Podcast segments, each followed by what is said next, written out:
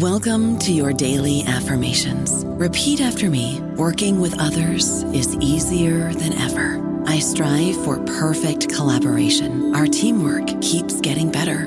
Yeah, affirmations are great, but Monday.com can really get you the teamwork you desire. Work together easily and share files, updates, data, and just about anything you want all in one platform. Affirm yes to start or tap the banner to go to Monday.com. Hello, it is Ryan, and we could all use an extra bright spot in our day, couldn't we? Just to make up for things like sitting in traffic, doing the dishes, counting your steps, you know, all the mundane stuff. That is why I'm such a big fan of Chumba Casino. Chumba Casino has all your favorite social casino style games that you can play for free anytime, anywhere with daily bonuses. That should brighten your day a little. Actually, a lot. So sign up now at chumbacasino.com. That's chumbacasino.com. No purchase necessary. VGW Group. Void were prohibited by law. See terms and conditions. 18 plus. Hello, everybody. This is Marshall Poe. I'm the editor of the New Books Network, and I'd like to tell you that we have a new and improved website. It has two new features that we think you'll love. One of them is a vastly improved search engine so that when you type in keywords, you'll get a bunch of episodes really quick. The other is the ability to create a listener account. And in that listener account, you can save episodes for later listening. So you can create a kind of listening list. We think these features are neat and we think you'll enjoy them. Please visit the site today. Welcome to the New Books Network. Hello, everybody, and welcome back to the New Books Network. I'm your host today, Joseph Gaines, and today we'll be talking to Dr. Michael Ratnapalan about his book, Robert Louis Stevenson and the Pacific The Transformation of Global Christianity. Dr. Ra- uh, Ratnapalan, uh, thank you so much for being on the show today. We appreciate you being here. Thank you very much for having me. No problem. I wonder, uh, Michael, if you could begin the interview by telling us a bit about yourself. Yes, um, so I'm an associate professor of history at Underwood International College in Yonsei University. Uh, that's a university in South Korea. Uh, so, so I'm, I'm, based in Seoul, but I also teach it uh, at another campus they have in near to the city of Incheon. Um, I'm originally from the United Kingdom, so I arrived uh, to teach at Yonsei in 2012. Uh, in the UK, I was trained in history and particularly in cultural history. Um, and uh, since I've been teaching at Yonsei, I've focused mostly on the history of Britain and its empire. Uh, that was also some of my training uh, as a you know as a student. Um, in recent years, I've uh, moved to work uh, more and more on the history of religion as it relates to British history, so 19th century British churches and missions and so on. So that's a little bit getting on to a little bit how I came to be interested in in the topic of this book. But I also uh, have had a long interest in, in Stevenson and the Pacific. I wrote my doctoral thesis uh, on Stevenson's Pacific nonfiction, uh, particularly his travel writing. Um, and I approached that uh, from the point of view of the study of uh, culture, the Victorian study of culture. So I'm kind of returning a little bit to that theme, uh, but through maybe some of the different material than before. That's a little bit about me. Okay, wonderful. Yes, yeah, so uh, maybe we can and talk a little bit more about how you came to write this book specifically. So, so why, uh, why Stevenson? You know, you, you said you did your your dissertation on him, so you spent some time with him. Um, but uh, I think maybe there's a lot there, and and uh, a lot still to look into. So why Stevenson? Why the Pacific? And uh, you know, why? How does global Christianity come into this? How how do we get interested in um, this? All those things together.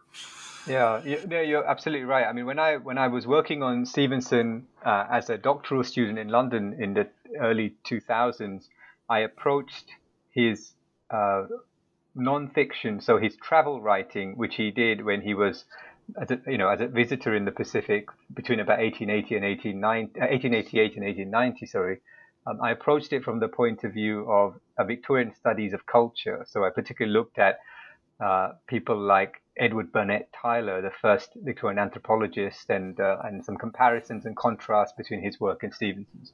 Um, then what happened was that I, when I moved to Seoul in 2012, I, I, was working more in other areas. I worked on 20th century history and some other themes, uh, but also living in Seoul. Um, just my experience of living in Seoul, I think, had a, a, an influence on on my return to look at global Christianity, in the sense that I saw a much more public and vibrant Christian religious life in Seoul in South Korea than I did in the United Kingdom, certainly in London, anywhere where I was based. Uh, I mean, particularly in a vibrant Christian religious life. Um, so they were, I mean, the, one of the first things, in a, uh, you know, somebody who's new to Seoul will see, you know, uh, walking around cities, there are much more churches in the, the night sky, as I wrote elsewhere, is kind of flashed up with red crosses everywhere, and you can see all over the place. Very interesting that you will see more pastors and more priests and nuns just in public. You just see more of them, you know, walking around, you know, than I, than I did, you know, like on the train or on the bus, London. Uh, on on Sundays, I would often see, you know, my wife and I be walking around and we see kind of people dressed very smartly, carrying Bibles in their hand. That's something I almost never saw in London, I, and except it was if it was in the vicinity of a church. So just in public, people were walking on their way uh, to Bible, or else we would see couples praying the rosary together as they walk in the park. You know, this is like an ordinary everyday phenomenon in Seoul. Something I, I, I just, um, you know, it, it, was just not on my radar in London when I looked. Um, so I began to think over the years I was in Seoul, over the years I've been in Seoul, last sort of 10 years or so, about the impact of Christianity on places outside the West. Uh, what kind of impact Christianity has had in a place like Korea also made me think again about some of the things I read all those years ago about Stevenson and the Pacific. Um, so this led me back to that larger topic of Stevenson and the Pacific. And I, and, you know, going back to read some of his nonfiction that I was kind of reasonably familiar with from my doctoral work, I, noticed again that Stevenson's always writing about conversion, always writing about religious belief, always writing about the material presence of Christianity in the island Pacific. Uh, you know, the of course, as many people have observed, he writes about missionaries, but also about Bibles, uh, about churches, um, uh, you know, about various aspects of, of Christian belief and the interaction of Christianity and Pacific culture. And I just thought, um, you know, there hasn't been a lot written about that. There hasn't been a lot of attention uh, in, in, the scholarship on Stevenson about that. And so, uh, in a way, I kind of was drawn to that, uh, back to that topic and, and drawn to look at it anew, if you like, with fresh eyes uh, through my experience of um, this kind of interaction of Christianity and Korean culture. Yeah, absolutely. You know, that that's a, a wonderful introduction to how, how, you got interested in uh, this specific topic, and if this um if this if this preempts maybe some of the chapters of the of the book, then we can maybe save some of it for for later. But it, it seemed to me from from your book that not necessarily that Stevenson's uh, interaction with religion is downplayed so much, but that it's it's misunderstood. Is that a, a good way to to kind of see the a lot of the scholarship with Stevenson and religion? Yeah, I think that's a that's a yeah a fair way to see it. Um, there is uh, there is work on there has even you know there has been work done on Stevenson and religion fairly consistently, uh, but the approach tends to be from the perspective of uh, I would say what what some historians have written as a master narrative secularization.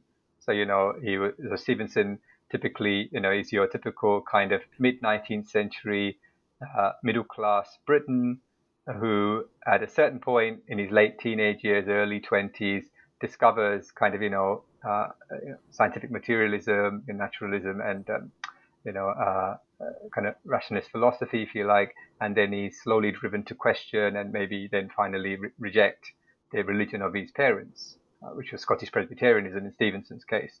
And that's a kind of a narrative you find played over and over uh, in biographies, but especially more recently, biographical accounts of Stevenson or shortened kind of forms that you find in scholarly accounts of Stevenson.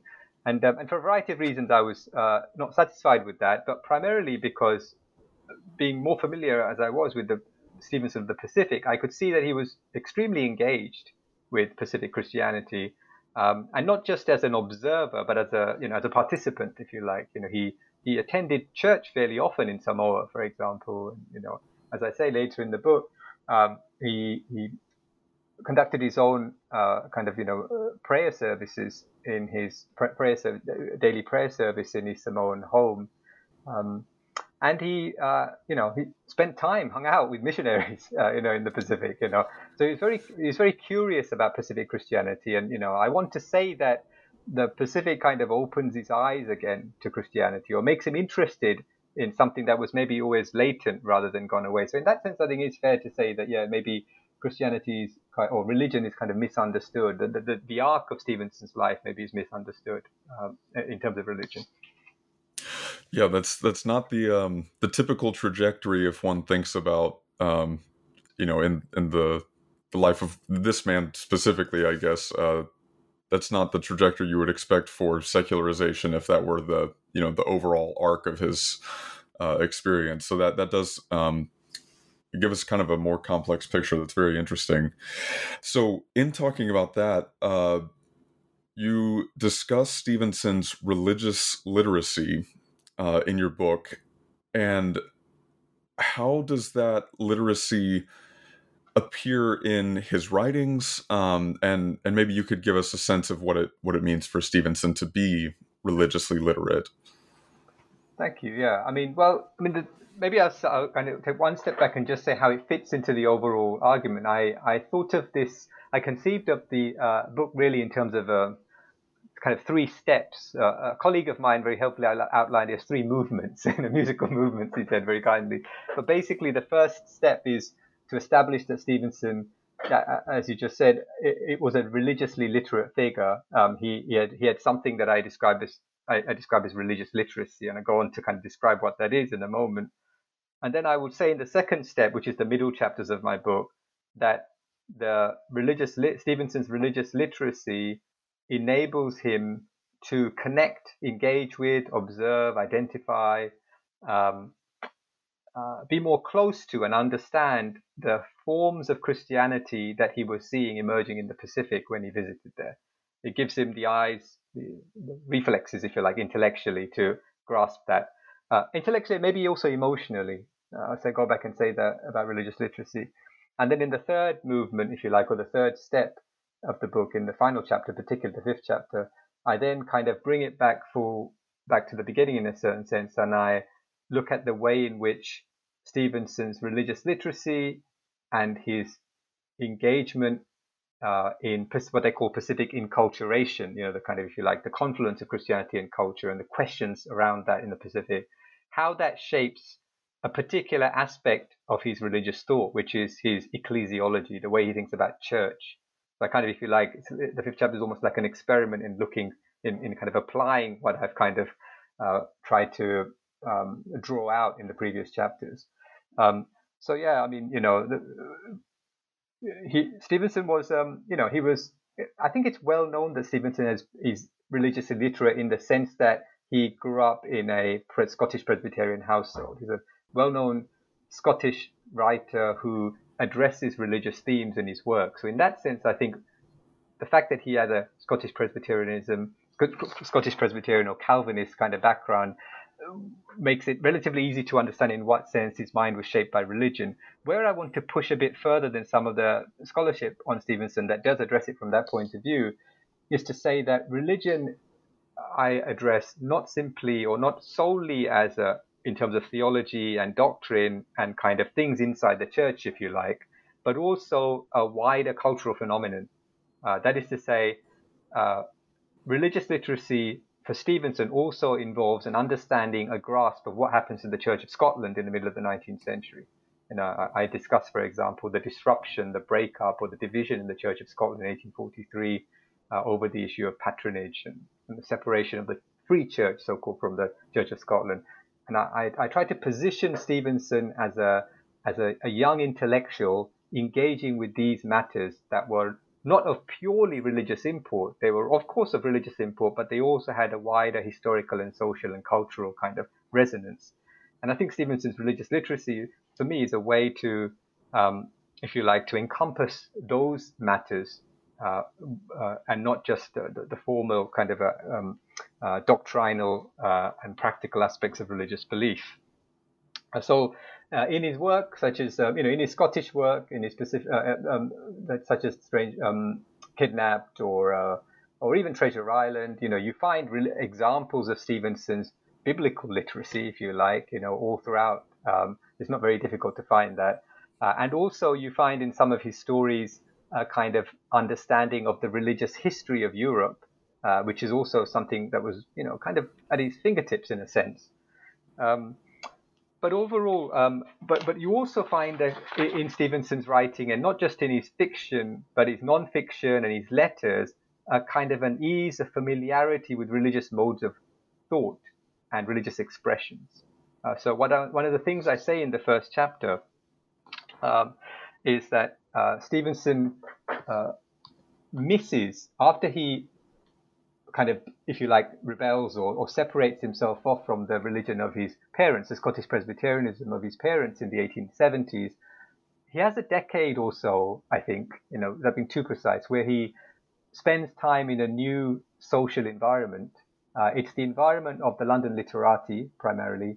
Um, and in that period, uh, you can see through examples in his letters and you know other extant writing, he misses the religious talk that he had become used to in his family and the Scottish Presbyterian kind of social background in Edinburgh that he had grown up in. He misses that talk. Um, I'm, I'm careful in this book not to directly uh, align that with any statement about Stevenson's religious beliefs. I think one can be, I, I, make the claim that Stevenson can be religiously literate without necessarily being a believing Christian or, or, or questioning too far where, what that means in the relationship. All I want to address is that he seems to uh, and he addresses this to some of his new friends. Know, he says, you know, I, I don't get to, I, I know that I'm not allowed to talk about God with you or the Bible with you, you know, because you're all, you thought, you, you know, you, you, you, you thought your language is different. Yeah. So Stevenson religious literature literally is a kind of a, a, a mode of expression, I think, in him. Um, yeah. So, so it's kind of a, a, deep kind of lived knowledge, lived knowledge of Scottish Presbyterianism, uh, as well as I think the other aspect of religious literacy that I want to bring out is his sympathetic awareness of related Christian denominations.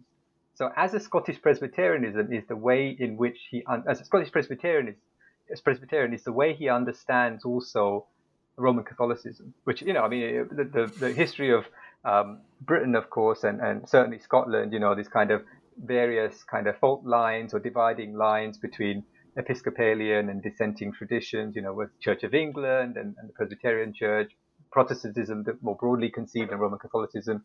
So Stevenson's understanding of of um, of other Christian denominations or of the Roman Catholic Church, I argue, is uh, a product or, or or connected in an intimate way to his understanding of himself as a Scottish Presbyterian. Um, and that becomes important when I go on to make some points about you know Stevenson's anthropology of the Pacific and so on. Um, and then the other thing I do in the first chapter is I, I just kind of try to uh, lay out uh, a kind of briefly an intellectual history. What things was Stevenson reading when he was growing up? From whom and what did he gain his ideas? Uh, what impact did religious change in Britain have on his life? And one of the things that's interesting is that Stevenson, unlike um, I would say what we might imagine when we look at the study of the Scottish Enlightenment, Stevenson doesn't really talk much about the likes of Adam Smith, David Hume. He's he's his Scottish cultural knowledge is, besides, of course, people like Walter Scott or Burns, literary figures, it tends to be religious figures, you know, people like John Knox and so on. So he's, he, his sense of Scottishness is tied to his sense of the Scottish religious past and present. Uh, um, and so I find that's also kind of bound up with his religious literacy, a, an understanding of his identity and, uh, and of Scotland's history so yeah, so that's that's that's a kind of a, if you like, a, consideration of his intellectual life up to 1888 uh, that I do in the first chapter by framing it in terms of religious literacy. And then the other thing to point out is that I engage in that opening chapter uh, with some of the work of the of the philosopher Charles Taylor, um, who you know famously has uh, theorized uh, in in his book The Secular Age about the contrast between the the so-called buffered self of of modernity, this kind of theory of the self in, in modern times that's kind of closed to spirits and the supernatural world, if you like, and tries to kind of hold it in uh, and, and, and, and tries to present a picture of a world that's kind of, if you like, shaped or framed purely by the senses and materially, you know, um, uh, sensorially kind of uh, graspable things versus the porous world, world that's open to spirits, world that's open to the uh, ineffable, the unknowable, the, the supernatural. Um, and I try to frame Stevenson's experience, uh, uh, and my readers will have to tell me how successful I am at that, uh, through this kind of uh, dichotomy between the porous and the buffered self. I argue that maybe in Stevenson's fiction, especially, uh, you know, Stevenson's very famous for supernatural horrors and, and you know, fictions, uh, ghost stories. Um, you see the buffered self uh, creeping out at various times. You know, Jekyll and Hyde could sometimes be, in a way, be interpreted as a kind of a uh, in that in terms of that dichotomy, um, uh, the, terms, the porous and the buffered self. But, but Stevenson's experience in his life in in the West, and particularly in his early uh, early 20s to early 30s, is to go from an understanding of uh, uh, of his life in terms of the porous self to the buffered self, something where he's kind of slowly closing himself intellectually and socially to the possibility of uh, of, the supernatural or of, of spirits of, of a world that can't be controlled bodily and psychologically. Um, and again, that's kind of in a sense to set up also what I think he experiences in the Pacific. Absolutely, no, that um, it, it definitely comes through that there's a. Uh, I, I guess you, you you could expect that if somebody expects Stevenson to be more secular, to be on that trajectory of, uh, you know, I guess becoming entirely buffered, uh, I you might see how the reader would not expect and maybe misunderstand some of the uh, the openness to aspects of religion, uh, whether that's Christianity or the um, you know his his Western Scottish Christianity or or what he finds in in the Pacific as well. Uh, so th- that was uh, your discussion of that was very helpful in in kind of reframing. Uh, that aspect of Stevenson, and that and that's fascinating. So, moving into the Pacific, uh, what did Stevenson's ethnography in the Pacific involve? What what did that um, kind of look like for him? Right. Yeah. So he, yeah. So in the second chapter, I addressed this. You know, Stevenson's what I what I call Pacific anthropology. Um, I mean, really, the middle chapters of the book are really looking at the you know chapters two, three, and four are really looking at the impact of the Pacific Islands religion on the mind of Stevenson. That's what I'm interested in, really, the mind of Stevenson and how religion shapes it. Um, and so this is where I really kind of bring in uh, some of the recent scholarship on world Christianity and on the anthropology of Christianity as well. Um, and um, and so I try to embed my uh, my research on Stevenson's nonfiction as well as his fiction uh, within the paradigm of global or Pacific, sorry, of Pacific Christianity as this kind of, like, a regional context of this broader shift of Christianity's center demographically away from the global north or the west. Um, and I try to say that that shift, that contextual shift, is very important to, to understanding what's going on with Stevenson's writing in the Pacific. You know, essentially, I'm offering that as a new context for Stevenson's studies. If I look at it, we just put it from a very specific scholarly framework. Um, because what Stevenson then I think discovers when he goes to the Pacific, and it's a, and I, I, say this at several points in the book, it's a kind of an ambivalent discovery, uh, is that Christianity seems to be becoming more prominent in places such as Samoa than in Scotland, and it's not the Christianity that he had known or understood in Scotland, even though it's still called in some ways Presbyterianism, for example, in Samoa. You know, the largest church is Presbyterianism, but there are striking differences as well as awkward similarities, if you like, between you know the Presbyterianism in Edinburgh and in Apia. You know, uh, so so it's um it's by no means kind of I don't know what some people sometimes say it's some some sort of triumphalist account of the expansion of Christianity. It's something more. I think Stevenson's encounter was much more thoughtful than that. Uh, and uh, and in some senses, you know, he's thoughtful. In some senses, I think he was probably disturbed as well uh, by what he what he experienced. You know, in terms of how Christianity had developed in these ways um, that he hadn't expected.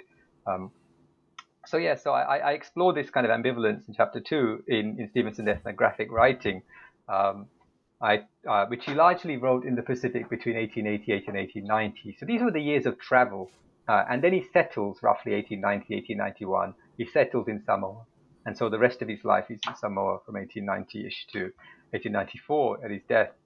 Um, and I mean, I, I discussed the origins of the anthropology of uh, Christianity, which is kind of a, a movement among uh, some anthropologists uh, in the last sort of 15, 20 years. Um, and I think that one of the things I try to say is that we can, you know, work on Stevenson as an ethnologist or, uh, well, what we I call an anthropologist. Uh, there's been some very interesting studies in the last sort of 20 years. Uh, what I try to add to that really is to say that if we pay attention to Stevenson's particularly Protestant analytical and rhetorical position, so again, jumping from the religious literacy point, you know, that he's observing things in the Pacific, he's observing cultural phenomena as somebody from a Scottish Presbyterian background. So he's observing, for example, the emergence of what we would call today world or global Christianity or, or Pacific Christianity as a subset, if you like, uh, from the point of view of a man who was raised in a Scottish Presbyterian background. And I think some interesting things start to emerge in terms of this specific ethnography that maybe hasn't been observed before. Um, so I, I, describe a kind of a denominational consciousness in Stevenson. Uh, and you know, the typical move I think that people sometimes make is to say, well, that weakens his objectivity, doesn't it? Because that means he has a, it comes with a certain bias or baggage. But I actually find that the reverse is true. It gives him a kind of what I call a reflexivity. It makes him aware of himself as an observer, because his aim as a writer, and you know, people people often praise Stevens for this, is to try to balance different perspectives. Uh, rather than to present himself as some sort of neutral tabula rasa, he says, "I am a you know, he sometimes uses his uh, the expression sect, I, my sect, you know. So, you know, again, regardless of the questions of whether he's a believer or not, he understands himself, at least let's say culturally or in terms of religious literacy, as a Presbyterian. So then everything he observes, I think, if to understand better, it's good to go back to what a uh, what kind of ways a Presby- Scottish Presbyterianism or a Presbyterian, a person educated in that tradition, would understand things like church, or um, marriage or um, you know uh, various other cultural phenomena in the Pacific. Um, the other thing I do in the second chapter uh, is I try to relate Stevenson's ethnography to a concept in that the anthropologists have developed called transcendence, uh, which basically I think is to reflect on the the now, the this world, and the other worldness of Christianity you know, kind of it's there, isn't it? In you know, the often made statement about Christians, you know, we live in this world, but we look to the world beyond, right? And you know, anthropologists of Christianity have often used that that idea to analyze various cultural phenomena in especially kind of new Christian or recently Christian societies. Um, the anthropologist Joel Robbins, who I referred to in my book, um, did a did a study of a particular kind of new Christian community in Papua New Guinea, and use the concept of transcendence. And I find that Stevenson's writing about belief and conversion engages this relationship between you know this and otherworldly conceptions of, of, of Christianity.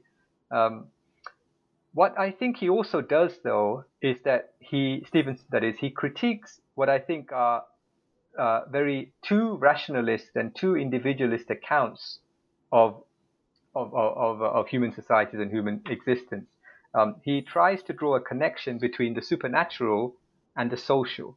Um, and I think this is a this is a, again part of his reflection on Pacific societies. Um, so he says that Pacific societies are collectively believing societies, not just individually. Uh, so just kind of that belief is a kind of a, a, corporate phenomenon and open in some way to the presence of the supernatural in a way that maybe Western Christianity was becoming decreasingly so uh, maybe becoming more rationalistic in the, in the aftermath of the Enlightenment and so on. Uh, so I do that, and then I also reflect on a, a, particular fable that Stevenson wrote, something in it which um, which I try to read in the context of this Pacific ethnography. I say what Stevenson says about uh, you know the anthropology of the Pacific. I think is reflected, as often is the case with Stevenson, best in his fiction. Uh, so I try to contextualize that uh, very very short kind of fable within what I have to say about uh, denominational consciousness and transcendence and so on. Yes, no, that was a. Um, I was I was able to read something in it, and uh, no, your your discussion of that was was very helpful in, in framing uh, kind of Stevenson's uh, approach to that. Um, so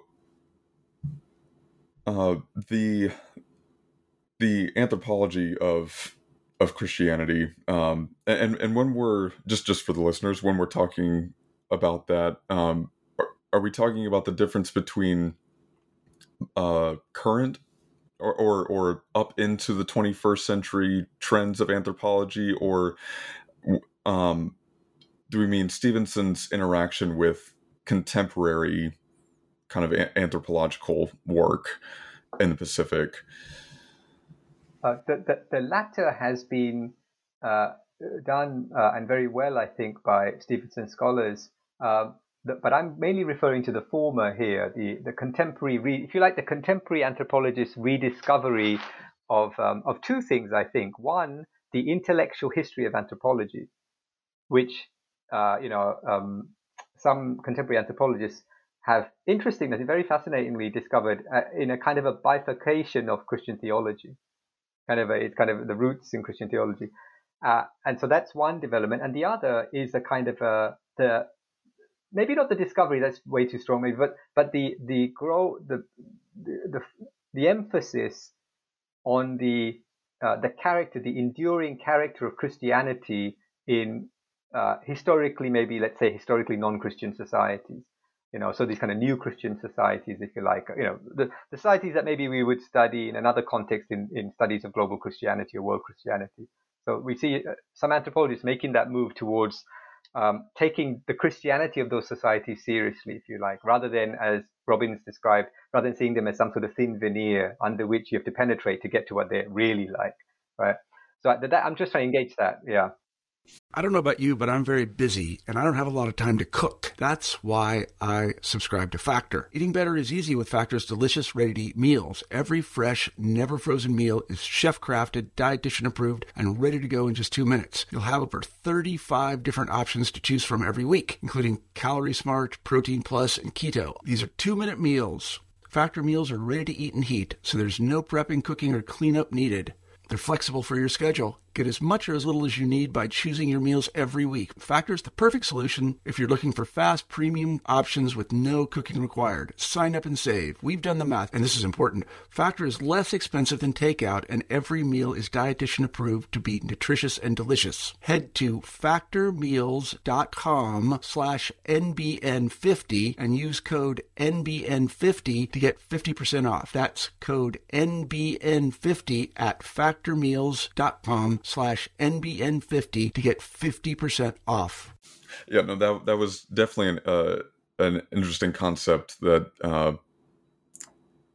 you know, that, that uh, in some instances, these societies are being, it's almost like it's not accepted that they have accepted the Christianity as part of who they are. And obviously, it, it depends on each individual society that we're, that we're talking about. But no, that that is a kind of an interesting difference between uh, two ways of looking at this. So uh, earlier in his life, Stevenson, uh, as you've said, he he kind of consciously distanced himself from his uh, the the religion that he grew up with, at, at least in the uh, maybe in the intellectual side of it. Even though he he continues to attend church and and obviously think about religion. So it's it's not totally done, but he uh, he, he, distances himself from that earlier in his life. Um, and in Samoa specifically, uh, you talked about how he rediscovered religious community. Could you tell us um, kind of about that religious community in Samoa? Yeah, absolutely. So Stevenson, I mean, what what's really fascinating is you know talking to Samoans uh, uh, while I was writing this book and just getting a sense of, you know, I mean, uh, a sense of how Robert Louis Stevenson is remembered or thought of, and um, because of course, you know, there's been a, there have been of course accounts of Stevenson's life in Samoa, historical accounts, but what doesn't come out often is that from a Samoan perspective, Stevenson was a Christian gentleman. He was not just a foreign visitor, he was a Christian gentleman. And the reason they say that is partly because of Samoa's own overwhelmingly Christian population. So, you know, the perspective perhaps uh, shapes that view, but also uh, because the, of the way Stevenson chose to live in Samoa. Um, he he lived in a it was a it was a sort of a a lay missionary household. I mean, you know, many of the people, many of the Samoans, and also other Pacific Islanders, by the way. Samoa itself attracted people from other Pacific Islands besides Samoans. The people who worked for Stevenson uh, in his domestic retinue, he, he, built a huge estate.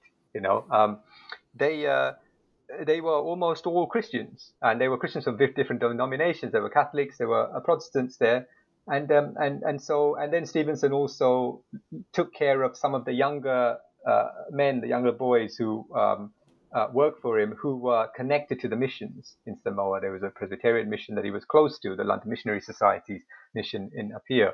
Um, so Stevenson's perspective and Stevenson's life in Samoa was that of a Christian gentleman. He had a, I think he was aware of his responsibility, uh, at least morally, and also at least in an external sense, uh, uh, religiously. You know, he in terms of attending church, either with his mother, who was a very devout lady herself, um, or or just on his own sometimes, and also, uh, as I say, conducting regular prayer. And also committing himself to the norms that the missionaries had established in Samoa. So, for example, the, the you know various Sabbath injunctions against doing work or play, even certain types of play on Sundays. Stevenson got in trouble because he was kind of uh, he liked to uh, you know uh, sometimes play around. Uh, what, what is one occasion where he's kind of uh, got in, got in trouble with uh, the missionaries because he broke the Sabbath injunction about playing certain games in Samoa. And he then apologized. He apologized to the wife of the missionary, actually, because and um, it, it was very fascinating to see that kind of uh, that turnaround in the author because, of course, uh, in Edinburgh when he was growing up, he consciously rebelled against that, you know, and, and much has written been written about that. Um, whereas in Samoa, it's almost like he's being incorporated into a, a, a new Christian community, and he's um, in that case maybe not welcoming it, but it's certainly voluntary. He's a, you know, he's a grown man, he's a head of a household, and uh, and he seems to uh, well, he certainly did uh, find a sort of a, a, a, value and identity in that commitment. You know, so I, I reference, for example, the, the famous um, lines from the uh, what is the Book of Ruth, right, uh, which are written on Stevenson's tombstone. You know, my people should be your your people should be my people, your God should be my God. I mean, this is a, a very powerful statement of how he felt about Samoa and Samoans at the end of his life. You know, um, so yeah, so Stevenson kind of really became drawn into that uh, intercultural I, describe it in the book as a kind of a Samoan experiment with Christianity. I say that because it's not simply a case of uh, the missionaries, uh, you know, imposing kind of their their norms in, in Samoa. Uh, Samoans also push back in many ways, and also, uh, as we'll uh, maybe preempting myself, but they also kind of um, try to define what that Christianity should look like for themselves in Samoa. And Stevenson's fascinated by this. He's impressed by Samoan religiosity and sincerity, and and he, I think, uh, rediscovers himself in a certain sense uh, in that environment. Um, and then that, uh, uh my, I argue, um, starts to shape, in my opinion, the fiction that he writes naturally as an author, but but not just the fiction of the Pacific, but also the European setting, uh, set, set fiction that he writes in the Pacific. And I discuss various works of his. And, and it's just a fascinating thing that he returns to the European past, uh, the, the era of the, you know, if you like, the aftermath of the, or around the Reformation and its aftermath.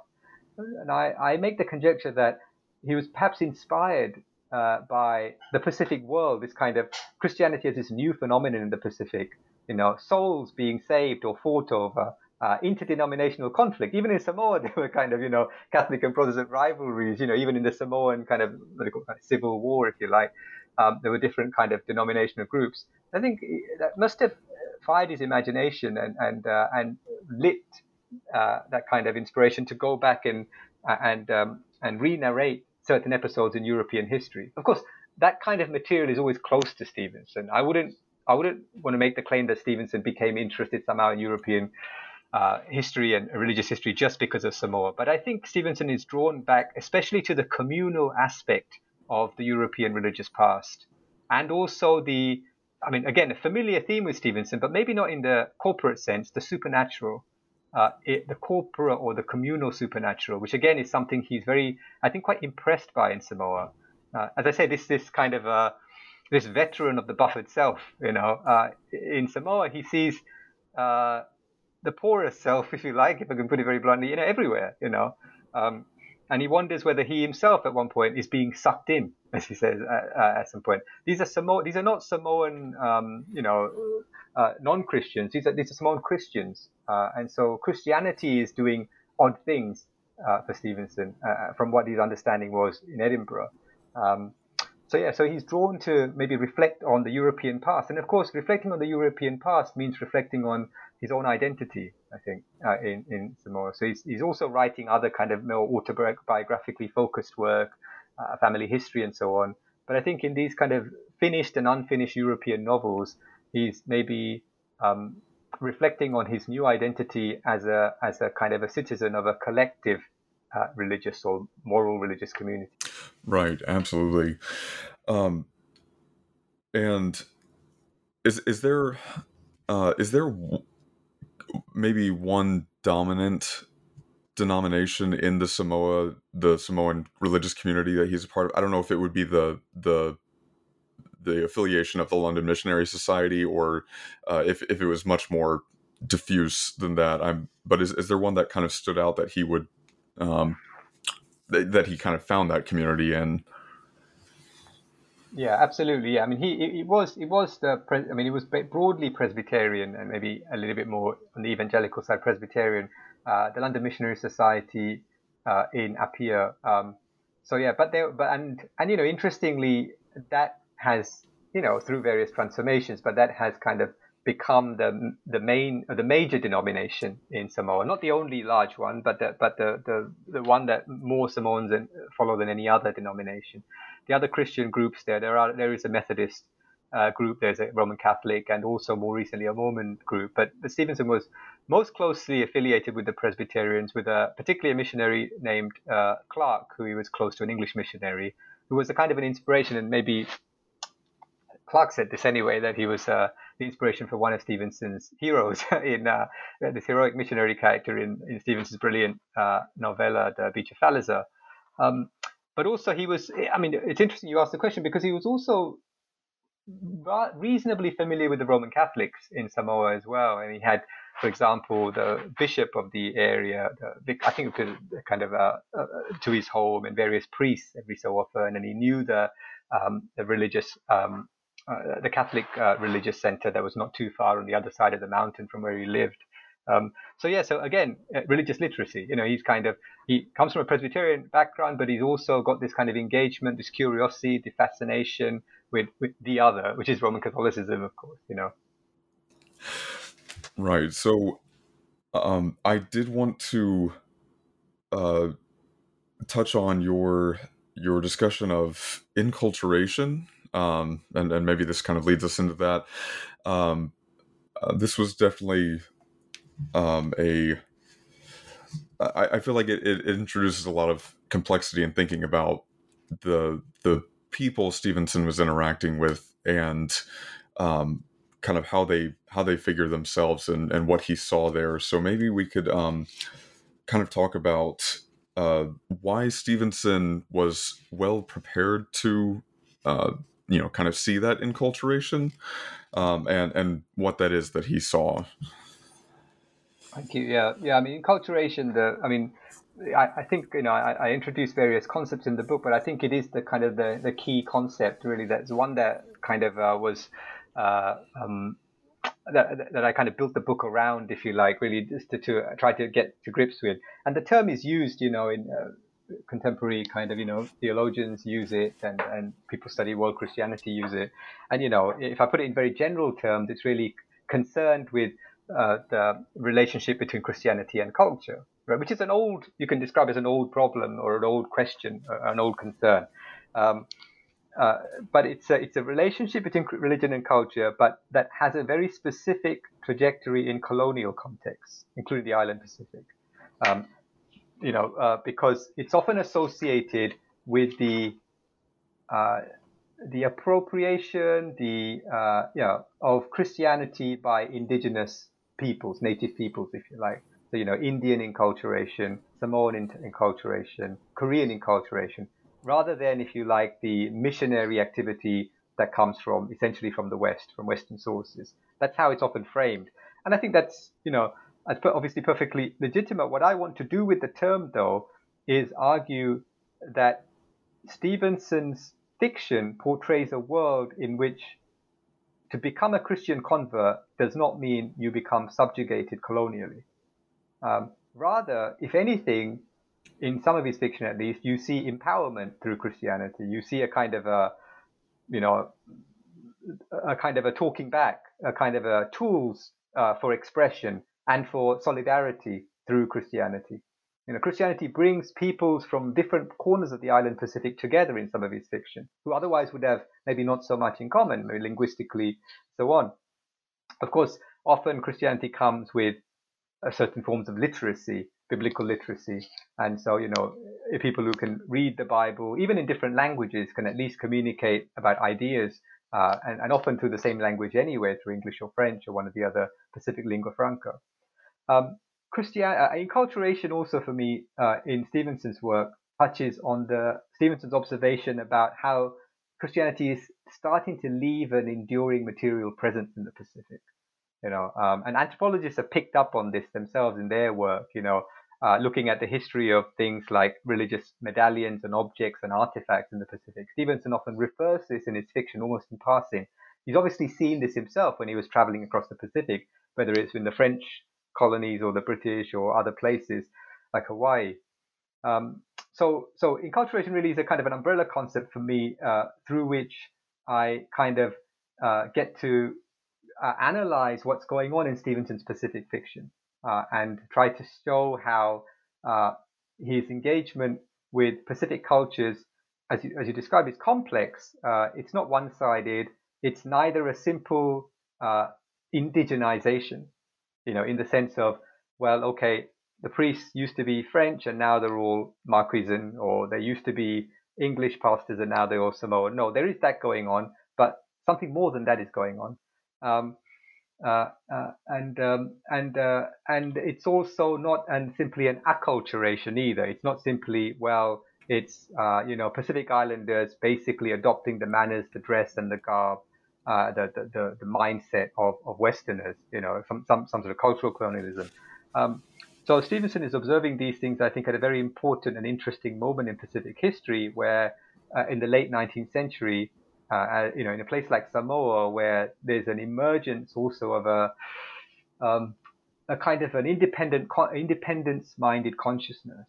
So religion or Christianity in a place like Samoa also has lots to say about the emergence of a Samoan identity, a Samoan sense of uh, ownership of what they have, uh, resistance. Um, so all these things come in, I think, in his fiction. And, and, you know, given that Stevenson died in 1894, um, you know, there's, there's a kind of a prophetic streak or prophetic strain to some of what he writes here. I think, you know, he's kind of clearly seeing things happen that will then develop uh, in in the late later 19th and early to mid 20th century in very fascinating and from from the people from the vantage point of of, of the people living in Stevenson's time, uh, unimaginable ways.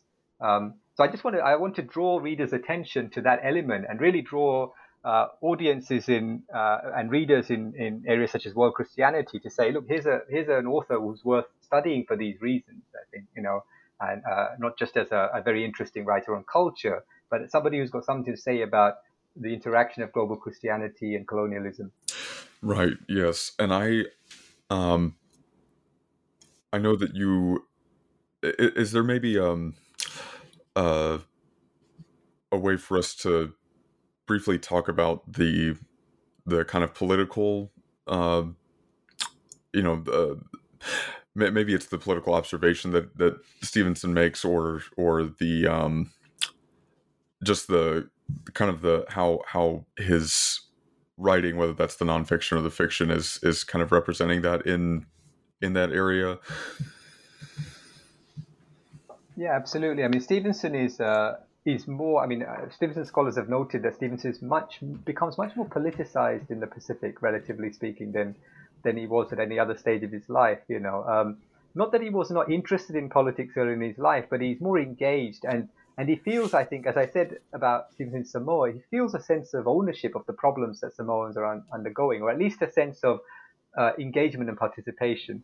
Um, he thinks that Samoan problems can only ultimately be solved by Samoans.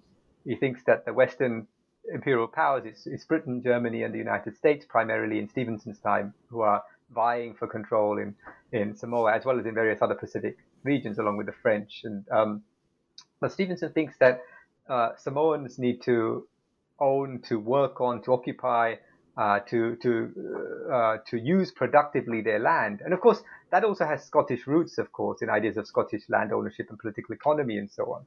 Um, but yes, yeah, so Stevenson's engaged with the um, uh, the the kind of the what would be what, what would become the incipient colonial resistance movement in Samoa, but from a very from its very early stages. And as I say, what's interesting and fascinating is that he engage he tries to engage Samoans through the lens of Christianity, or what's one of the primary means, because he knows that Samoans are clearly a um, uh, you know they're in how can I put it? They're in the grip of Christianity. You know they are they're you know they they become a Christian or they're becoming a Christian peoples.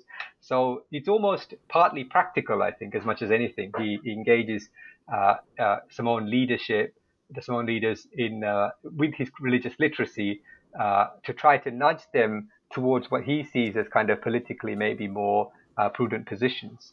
And the same way, by the way, he, he, he, he tries to prevent missionaries, Western missionaries, from becoming too politically engaged in these things as well. He felt that that was not the place for them.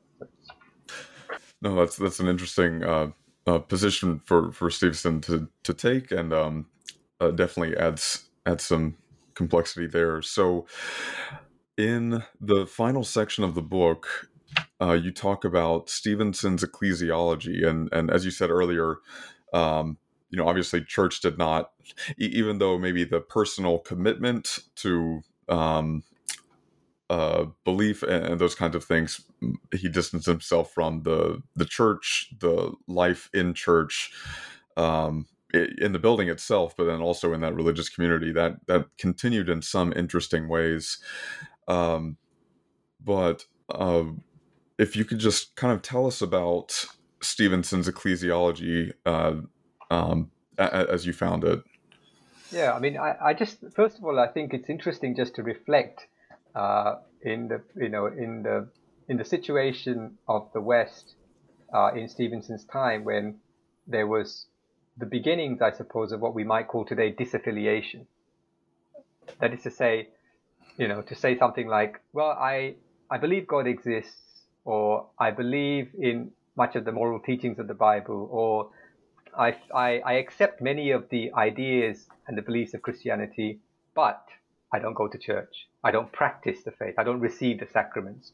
Whatever combination, depending on your particular Christian background.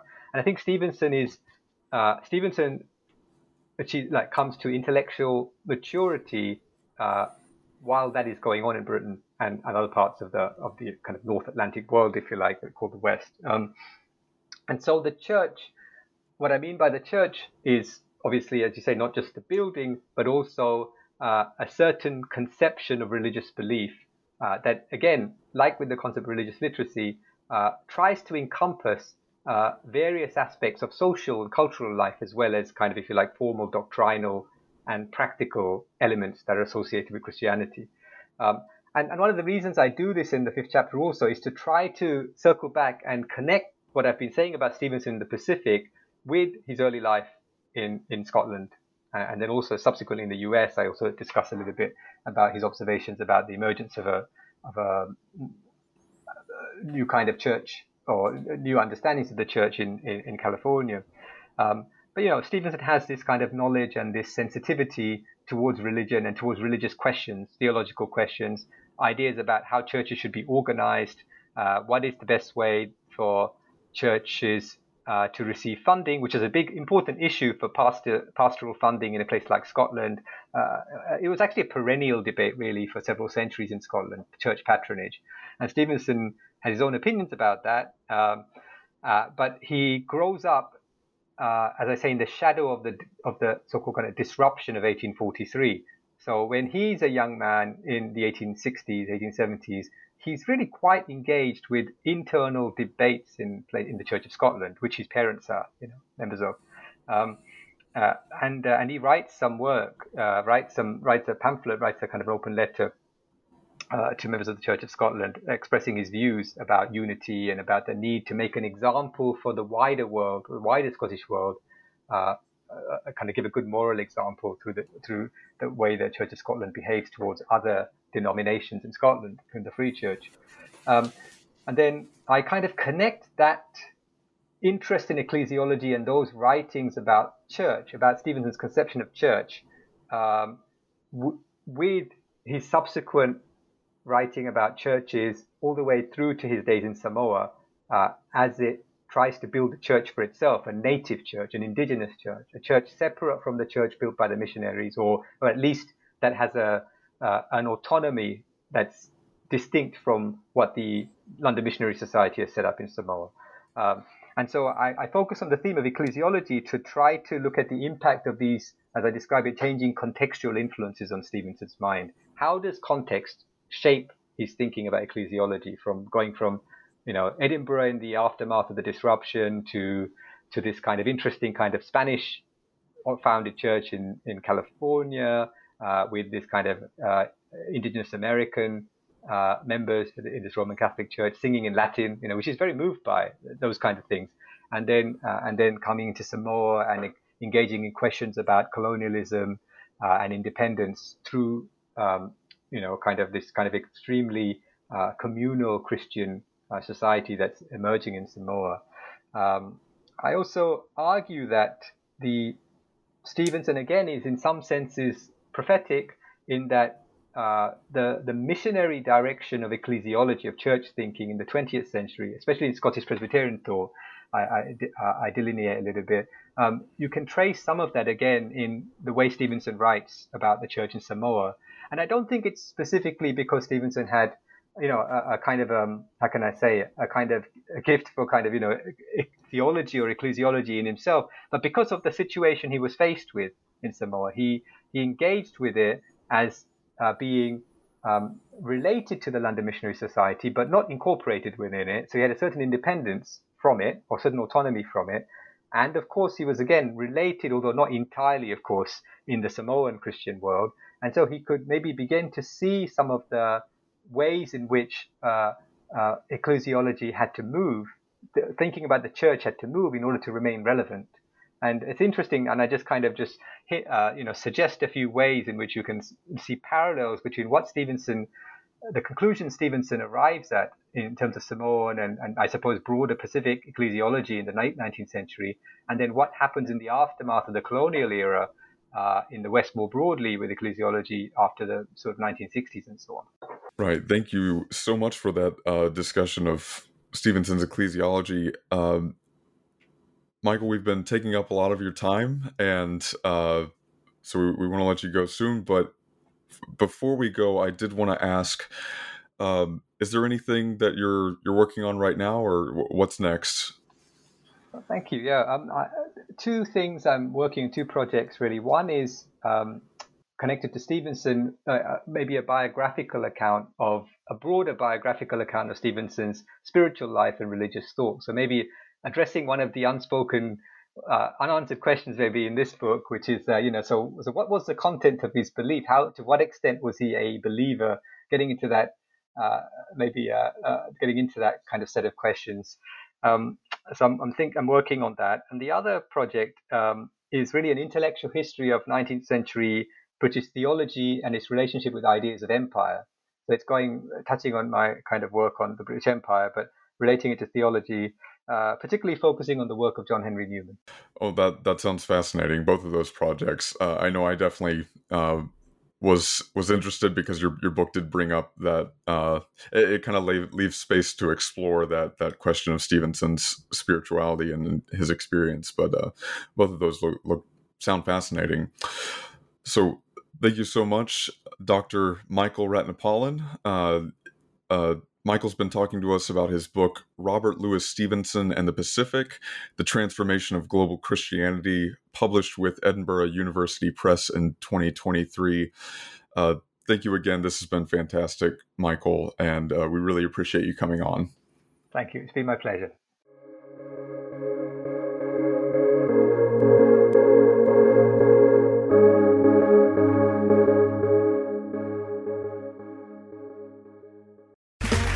Okay, round two. Name something that's not boring. A laundry? Ooh, a book club. Computer solitaire, huh? Ah, oh, sorry, we were looking for Chumba Casino. That's right. ChumbaCasino.com has over 100 casino style games. Join today and play for free for your chance to redeem some serious prizes. ChumbaCasino.com. No purchase necessary. Where prohibited by law. 18 plus terms and conditions apply. See website for details.